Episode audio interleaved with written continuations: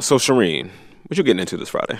Don't be ridiculous. You know what we're doing. What are we doing? We have a live show at the Apollo, and we're going all out.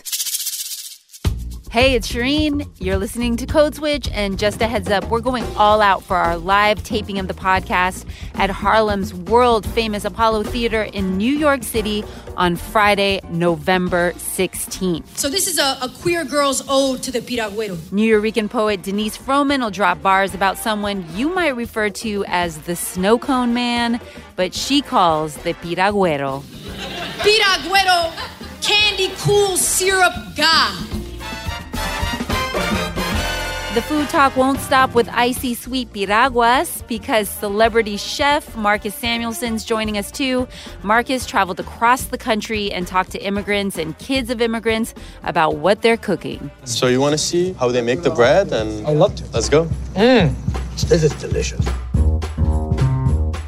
Born Ethiopian, raised Swedish, living his best life in Harlem, Marcus's restaurant has soul food and Swedish meatballs on the menu. When I started cooking in America too, very often they asked, "Who's the chef?" And I was like, "I am," and they just wasn't used to see a young black chef. We'll ask him about all that, and we're doing a live version of Ask Code Switch. We're going to answer your tricky questions about race with special guest Ashley Nicole Black correspondent with the political comedy show Full Frontal with Samantha Bee. Ashley Nicole Black has more. Black women bailed out white people again. This was a miracle. Well, it's a miracle to Becky. For black women, it's called a Tuesday. And percussionist Bobby Sanabria is going to be on stage with us all night, keeping the tempo.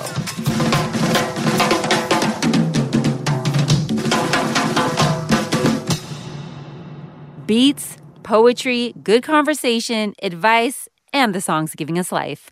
It's Code Switch Live at Harlem's world famous Apollo Theater, November 16th. Tickets are on sale now at workitevents.com. Just a note this episode contains language that some people may find offensive. This is Code Switch. I'm Shireen Marisol Meraji. And I'm Gene Demby. Quarter, please. This is Jessica. What's your emergency? There's a shooting on Woodlawn and MLK in Bel Air, Florida. It's a house across the street. And we heard arguing and fussing. Somebody's mad. And then shot. on the floor. It sounded like an automatic. I mean, they at least shot it off like 12 times. I did hear screaming after the shot, and then people running. He's not moving. Okay. Was he white, black, or Hispanic who had the gun? He's black. Black. Okay. Oh, God.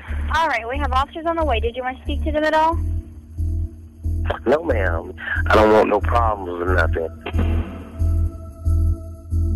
On a summer night in 2016, someone shot Bernard Antonio Richards 17 times. It happened in Clearwater, Florida, on the corner of Woodlawn Street and South Martin Luther King Jr. Avenue. Shortly afterwards, a suspect was in custody.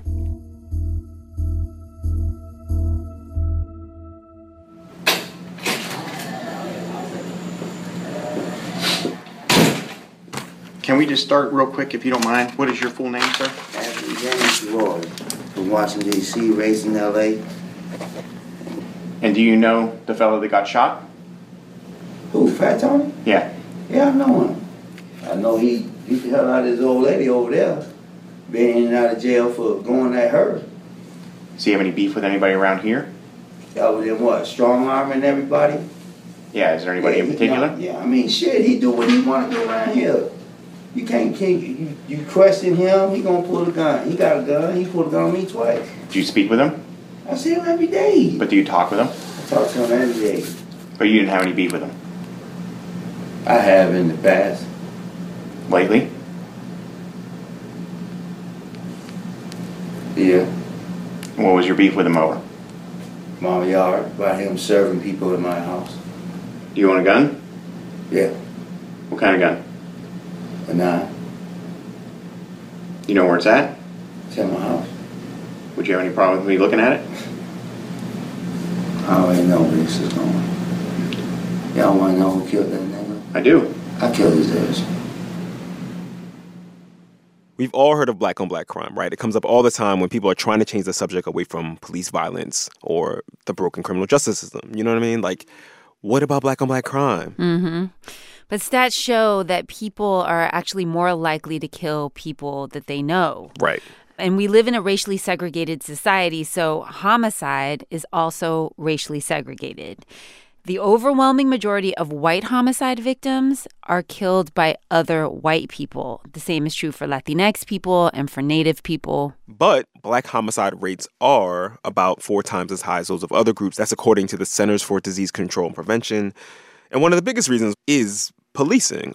When we're talking about unequal policing and we're talking about black on black crime, in a lot of ways, we're talking about the same problem. It's true that black communities are over policed. We all know that, right? People are stopped for these minor infractions constantly. They're having a lot of contact with the police. But in many of the ways that really matter, the people in those same communities are under policed, which puts the people in them who need protection in a really tough spot. And today we're going to get into a story that touches on all of this. On the surface, it's about a black man who killed another black man, shot him 17 times at close range. Why?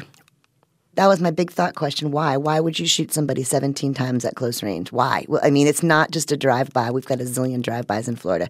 It's not just a, I got to take this guy out. It's like a, so much violence and, and anger being poured out, bullet after bullet after bullet after bullet. Like, why? That's Lane DeGregory.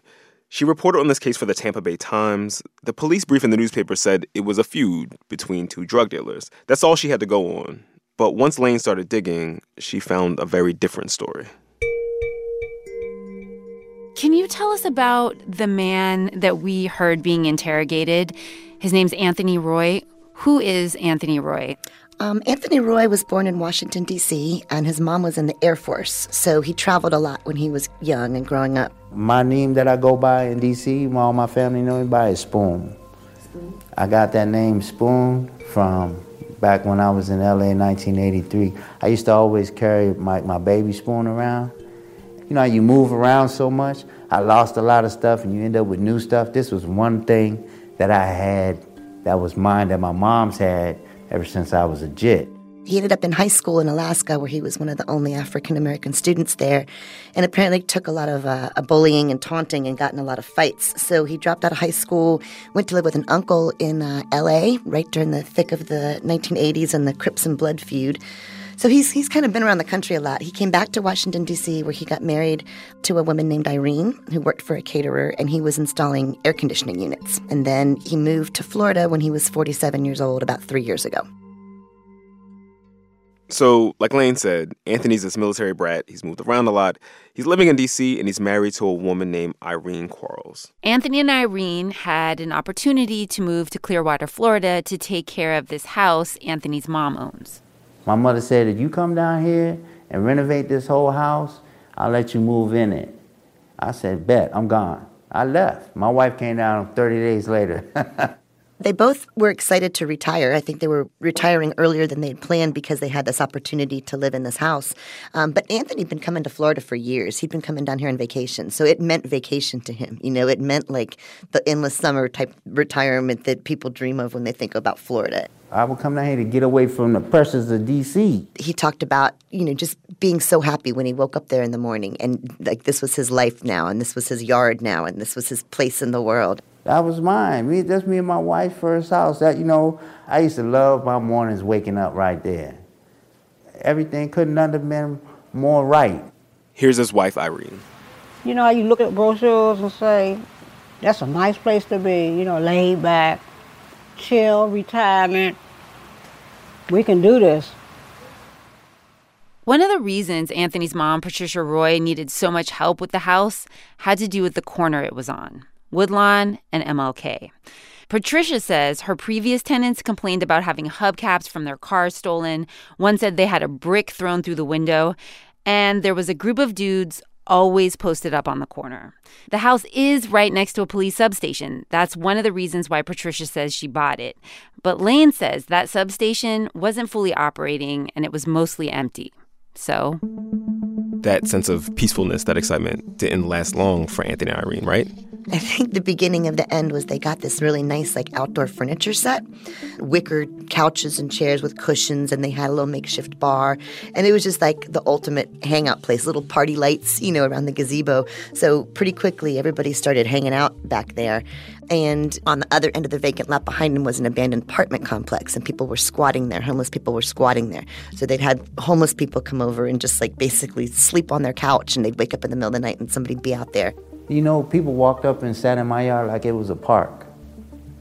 I had the gazebo, it's all real nice. I got the outdoor living room furniture and all that. People used to literally come up and just sit in my yard. I had homeless people. My wife used to wake up, excuse me, excuse, wake them up in the middle of the night. They don't come up, lay on my couch. Dope fiends, all that. I got all of that. All of that on that corner they tried to be nice to him. Miss Irene fed him sometimes, and Anthony would drink a beer with them and stuff. And they tried to, you know, be good neighbors and neighborly. And but it got to be more and more people hanging out more and more often, and they couldn't get rid of them. You, you seen the furniture on my deck? Uh-huh. All that be filled up. I look outside on my deck, they lounging. You say something to them, they get smart. I got tired of this every day. Most of those people around there, they all have an agenda. And it's not my agenda. I, out of 20 people that were my friends, I'll say two of them are really friends of mine. The rest of them, I kind of find out they were just using me as the spot to hang out. They were all just trying to have somewhere to go and sit there all day and do what they do. You know what really drew the line for me is, like I said, when I would be in public and people would say, yeah, you live in that dope house on the corner. And I'm like, man, I done moved around here, man, and they're telling me, man, this used to be the spot, woo woo. And these dudes are coming home from doing two and three years. So they're coming back to get it going again. All the drug dealers sat in that yard selling pills, crack, weed, and we had a serious problem with that. That's what I walked into, straight up. I walked into right in the middle of all that. So when did Anthony involve the cops? Like when did they start to let the cops know that this was an ongoing concern for them? Well, his mom had been calling them for three years by then. She had a specific sergeant on her speed dial in her phone was how often she'd called them. They told me to go and get a, a no trespassing sign and put on the property.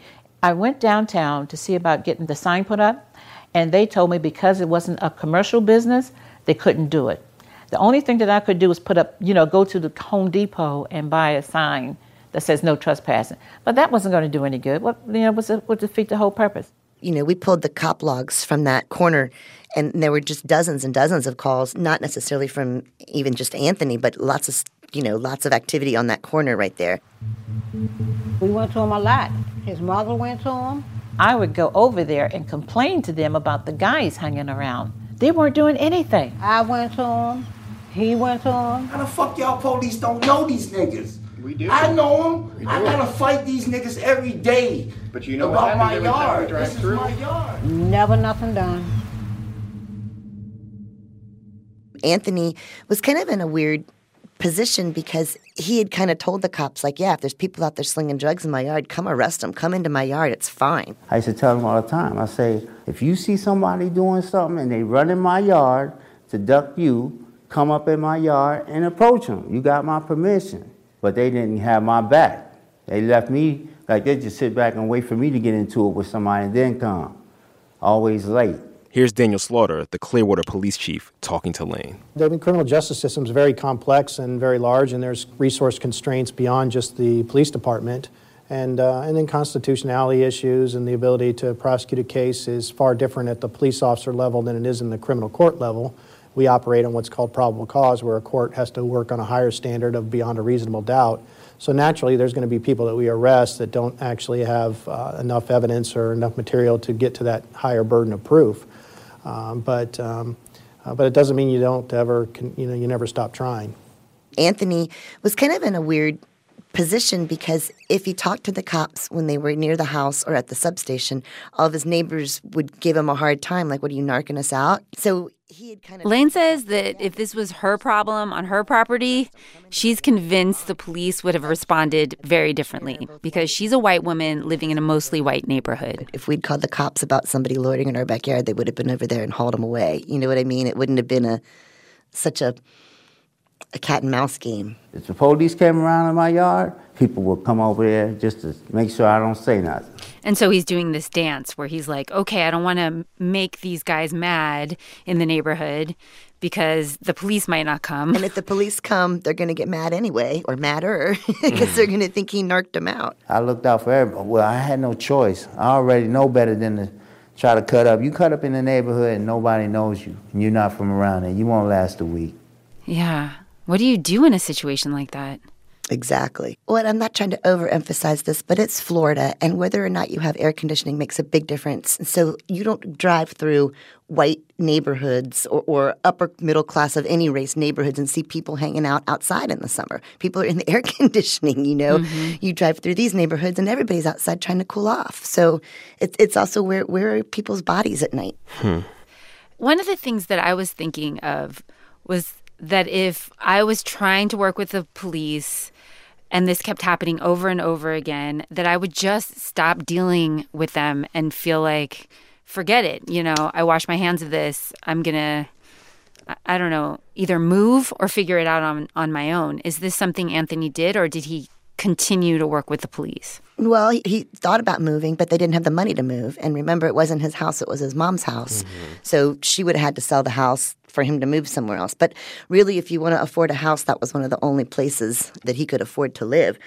So he did think about that. But the other thing they did was kind of just hole up inside. You know, like you're exactly right. Like let it go on, try not to deal with them. They talked about feeling like they were prisoners in their own house where they, they couldn't even go out in the backyard and enjoy it. Or Irene said, you know, one time she was having family over and she tried to tell all those people, you got to clear out this weekend. I got family coming over, just asking for her one little weekend of her backyard and they wouldn't do it. Wow. Her daughter was a, a real beautiful 20 something year old, and she was scared to death to go out the backyard because the guys kept groping her. She used to hate to go out the house because of the guy, Tony. And every time she come out the house, he used to grab her and try to hug on her and pull her. They could be sitting outside on the deck. My two daughters, he'd come and flop between them two. She used to hate to go out the house. She used to hide, have to hide to keep him from putting his hands on her. Even just existing in her own home got difficult. Mostly because of that guy, Tony, aka Big Tony, aka Fat Tony. He's telling my wife, get out the way. I'm coming back. There wasn't nothing you could tell me at that point. I wasn't letting this dude get away because I said, he been tormenting me for too long. What could I do? I couldn't move. What would you do if you was in my situation? Stay with us.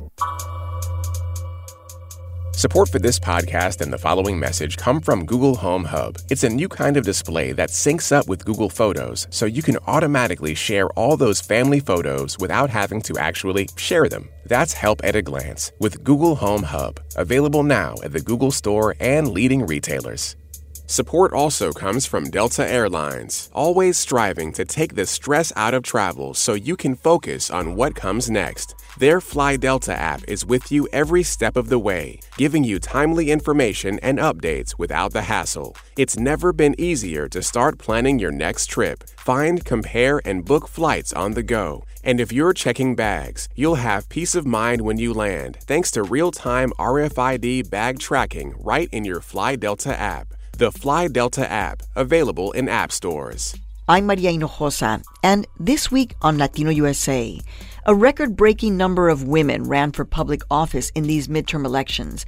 A reflection on this moment for women with Dolores Huerta, the 88 year old activist, in conversation with her own daughter. That's this week on Latino USA.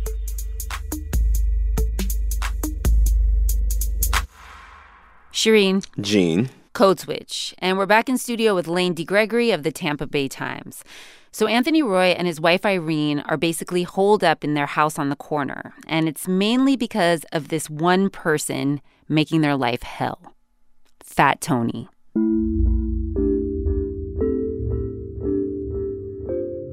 Can you tell us about who Fat Tony was? Yeah, Fat Tony um, His real name was Bernard Antonio Richards, and everybody in the neighborhood called him Fat Tony or Big Tony. And um, he was 31 years old. He was a really big guy, as you can imagine. He played high school football. He was just apparently a really violent and aggressive football player. He had beaten up his mom a couple times where she called the cops Mm. on him. He beat up his Um, mom? He beat up his mom, and she was scared of him, you could tell. But she loved him because he was her son. He was a decent boy, but he also could have an attitude and get mad or whatever, but he was a good boy. He moved out at like 16. He moved in with a girlfriend, and um, his girlfriend said he was real good with her kids. She was a bit older than him. He, even at 16, 17, he helped with her kids. Said he would do anything for anybody who asked him to. But the neighborhood kind of knew him as a bully. The neighborhood knew him as this guy who was like ubiquitous and, and never really seemed to have a place to go. So he was always out on the streets or at the convenience mart. When did Anthony meet him? So Big Tony was in jail when Anthony first moved there, and that kind of goes back to the first five or six months were blissful. um, and then when he got out of jail, he came right back to the yard, and that's when he met um, Anthony. Anthony had already been living there for a few months when he got out of jail, and then all of a sudden he was kind of like, "Hey, this is my corner." This man has so much traffic coming, even when he's not even around. These people were coming up in my yard, walking up in my house, knocking on my door, looking for him. And I'm like, he don't live here. Lane says the relationship between Anthony and Fat Tony, I know it's a lot of Tonys, stay with me. that relationship was testy from the get go. Nothing crazy, no big fights, just a lot of macho chest bumping behavior. And as the years went by, it seemed like Fat Tony was goading Anthony more and more, and Anthony was getting more and more sick of having to put up with this. He ain't had nowhere to stay, so he's hanging in the street all night selling dope. He's in my yard, sleeping under my tent, under my gazebo. I used to wake up, look in my yard, he's sitting in my yard, slinging dope. I get up, come outside asking, you, you, you got anywhere you want to go? He tell me his girl, a girl he knows, whatever. I take him. You know what I'm saying? I would take this dude anywhere to get him from out my yard. And, and he, I guess he, he just refused to let go of that spot. He's 20 years younger than Anthony. So I think Anthony also felt very disrespected by this kind of younger, punkier guy who kept getting in his face and challenging him. The more I bent and the more I, I let him get his way and he got the upper hand, I'm thinking that it would have did some good. It didn't. He took my kindness and me bucking, me breaking down as weaker, and he just got tougher with it. And I was like, there's just no win with this dude. And Fat Tony, two different times, came over and showed Anthony his gun. He pulled a gun on me twice, come up in my face, showing me a gun. Look, this gun right here I just bought. Now, why would you come up and tell me that? He bought two guns that I know of, and both times he showed them to me. He like, look, look, check this, check this gun out I got right here. Just like he always used to make comments about my house not having nowhere to hide if I was to get into it with some people out there in the neighborhood. I'm, and I'm not no fool. I'm not going to just sit back. You start talking about how I don't have no cover in my house. What that mean? You going to shoot our house up? Finally, Anthony tells his wife, "You know, we got to get a gun." Can we talk about that moment when he decides to get a gun? Yeah, I think I think he'd been pushing Miss Irene for a while to get a gun, and she was kind of hesitant. She didn't really want a gun in the house. And then there was one afternoon they were all like sitting in the living room there. This dude ran through my house. I mean, really opened my door, ran through the house, closed the door behind, went out my front door, and the police was right there. You know, the police was chasing him, but he ran through my house and ran out the front door. That's why I bought the gun. I got people running through my house from the police. So it's time to do something. You gotta protect you. The police ain't gonna protect you. You gotta protect yourself. At that point in time, I think she was like, "Okay, dude, let's get a gun. You're right. We need a gun." The way the tone was with me, I knew I wasn't going to be around there long, much longer without it. Because like, they were already shooting, shooting in the neighborhood, shooting around the house, and shooting up in the air, all that kind of crap. So I already knew what was coming. People kept telling me, like, man, you better watch out because he, he be talking about you all the time. Lane, walk us through July 9th, 2016, the day that Big Tony was shot 17 times by Anthony. It was hot. it was Florida in July in the summer. And um, it was a Saturday, so everybody was off work, and there were about a dozen guys sitting in Anthony's backyard all day, drinking Budweisers and smoking blunts. Um, Anthony stayed inside most of the day. He was playing Battlefield on his Xbox. And then the guys kept saying, Oh, dude, come on out, have a beer with us. Come on out, have a beer with us. So he finally gave in about dusk and he went out and sat with them. And they were, you know, in this little makeshift bar in his backyard. And an old van pulls up in the alley beside the house, and a white woman gets out and starts walking toward him. And she's, you know, she's there asking for drugs. And so I met her right at the curb. I said, so who, who are you here to see? She wouldn't say who she see. I said, look here, this is my house. I said, ain't no dope over here. You can take your, I'm cussing her out, right? And she going, well, what are you, what are you, you ain't gonna do nothing to me. I'm white. I said, what? I said, what, what that mean? What that mean? I said, if you step your, step your behind in my yard, that ain't gonna help you at all.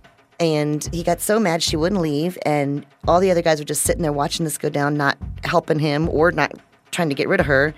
And so he went in and got his gun and he sort of chases her down the street and fires two shots into the street. Not shooting at her, but shooting, you know, to let her know, get the hell out of here. And and remember, it's it's hot as bejesus. They've been drinking and smoking all day long. So after he chased her away, all the guys on the porch, they're laughing at him at this point in time. They're laughing at him chasing this white woman off of his property. So his ire really gets up then. And he goes inside and he gets these baseball bats. So I told everybody in my yard, I said, look here, man, it's about to, some stuff about to jump off in the yard. I said, all y'all, you ain't involved in it. Y'all might want to roll out and get out the yard. And that's when he snapped on me. Big Tony is the only one who stands up and is like, Are you talking to me? I'm, I'm feeling like you're saying something to me here. And really starts like chest bumping him again. Cussing me out, all this. I said, look, man, I ain't say nothing. I ain't say your name. He said, no, but you, I, I'm listening to what you saying. You making me feel some type of way. He said, look, man, I don't give a shit, you trash ass nigga. He said, you can go get your gun. I got my gun. Hmm. Did Big Tony have a gun? We don't know. They never found a gun. But when he said that, I dropped the bat. I said, oh, shoot. I got in the house, I got my gun. As I'm going in the house, that's when he started yelling, yo, yo, hey, Miss Irene, you better get out that house. I said, I know he ain't talking to you like that. I go in the house, I grab my gun, my wife comes in and she's like, she's like, what you doing, what you doing? She said, no, don't go out there, don't go out there. I said, are you listening to what he's saying? He's saying he gonna come back and shoot the house up. I grabbed my clip, I went outside, he's still saying it. Now he's on the side of my house. Now once he see me and I got my gun in my hand, he's walking away. He starts walking out my yard and starts walking across the street, but he's still throwing the death threat, saying, Miss, yo, Miss Irene. Now he picks up and he starts calling somebody on the phone. And that's when he told me straight up, he said, man, you gonna pull that shit, you better use it. He gets up out of his house and he follows Big Tony across the street into the parking lot of the convenience mart. And the whole time, Big Tony's still goading him, like, You got it, man. You better use it. You're to pull it on me. You better use it. And he did. Anthony just couldn't take the taunting anymore. Down on the floor. There were seven or eight 911 calls right away from the scene. Witnesses were right there. Clearwater Police, go ahead. There was just a shooting at the Bel Air store. Okay, at the Stop and Shop? Yes. Okay, did you see the shots or just hear it? My heart is pounding like I seen the gun out. I seen the gun out. And I heard like maybe six gunshots. It sounded like an automatic. They at least shot it off like 12 times. It was probably the whole entire clip, and people started screaming up at the store. And then people running. Okay. Oh, God. Once I squeezed the trigger, I don't even remember no 17 shots. So we end up firing the gun until it stopped firing.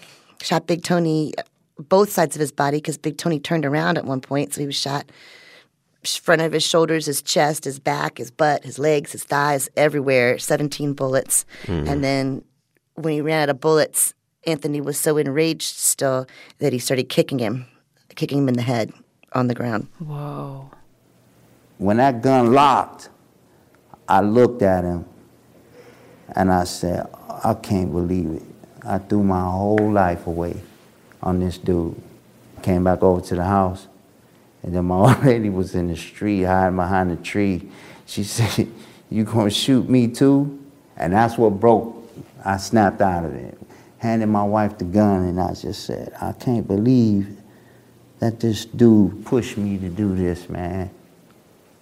I tried everything not to not to get there. Two years, this dude tormented me. And I ate all of that. But like anybody, when he threatened my wife, I snapped. I wasn't willing to take a chance on her life.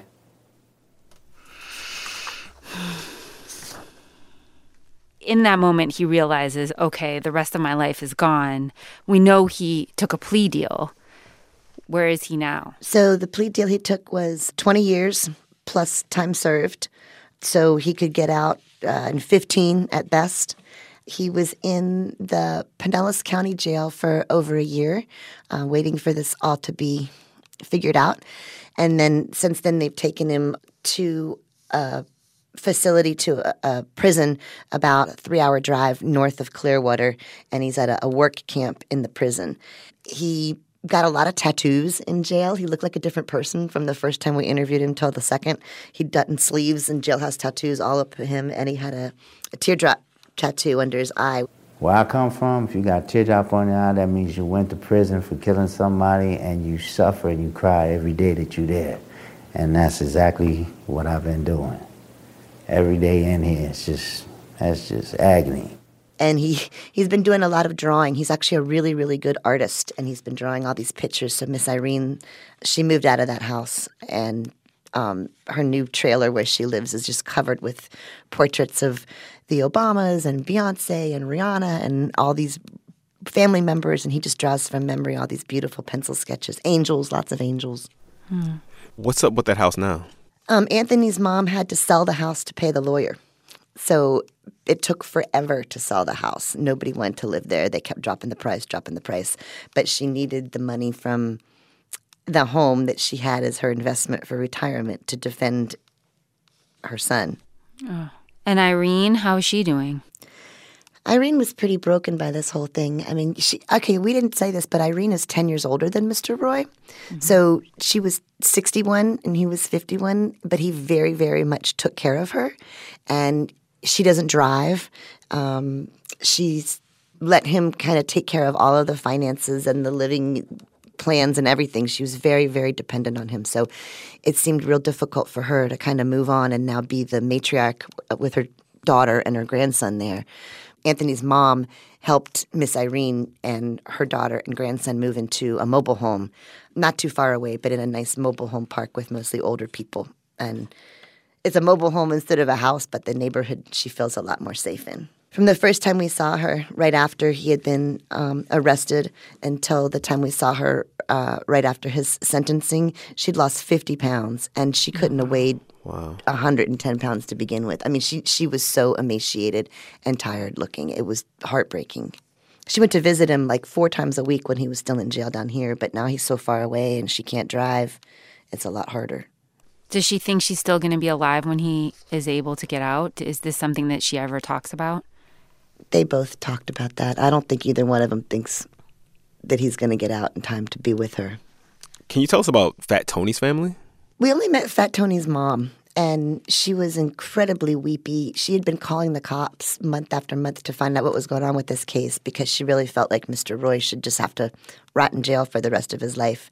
And she was very, very broken up by his death. And um, we actually went with her almost a year afterwards. She she drives one of those little jazzy scooters, and she lived in the projects a mile or so away from where Mr. Roy's house was. And so one afternoon we went with her, and she drove her jazzy scooter all the way down to the funeral home near the convenience mart to pick up Big Tony's ashes in this big urn and holding it in her lap and she just couldn't she just couldn't even catch her breath. She was crying so hard. Oh.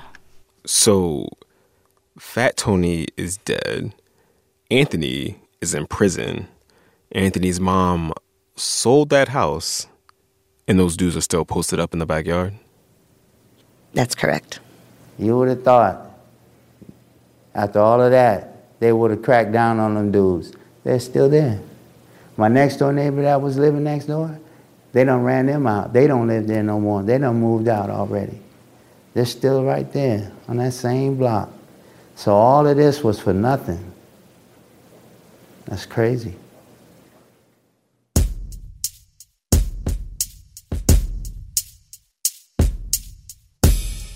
That's our show. Follow us on Twitter. We're at NPR Code Switch, and we want to hear from you. Email us at codeswitch at npr.org. Subscribe to the podcast wherever you get your podcasts and leave us a review on iTunes. That's how people find us. This episode was produced by Maria Paz Gutierrez. And it was edited by Sami Yenigun. Special thanks to Cherie Diez, who co reported this piece and recorded all the sound. You can read the original story and see Cherie's photographs and video at the Tampa Bay Times website. Just search for House on the Corner. And as always, a shout out to the rest of the Code Switch fam Leah Donnella, Adrian Florido, Walter Ray Watson, Kat Chow, Karen Grigsby Bates. Our Kroc fellow is Mayowa Aina, and our intern is Andrea Henderson. I'm Gene Demby. And I'm Shireen Marisol Meraji. Be easy. Peace. Actor Steven Yeun is tired of talking about his identity. We haven't moved forward in the discussion of why being an Asian person might be different or interesting. It becomes more about like, hey, sometimes like we take our shoes off in the house. We go deeper with Steven Yeun on the next It's Been a Minute from NPR.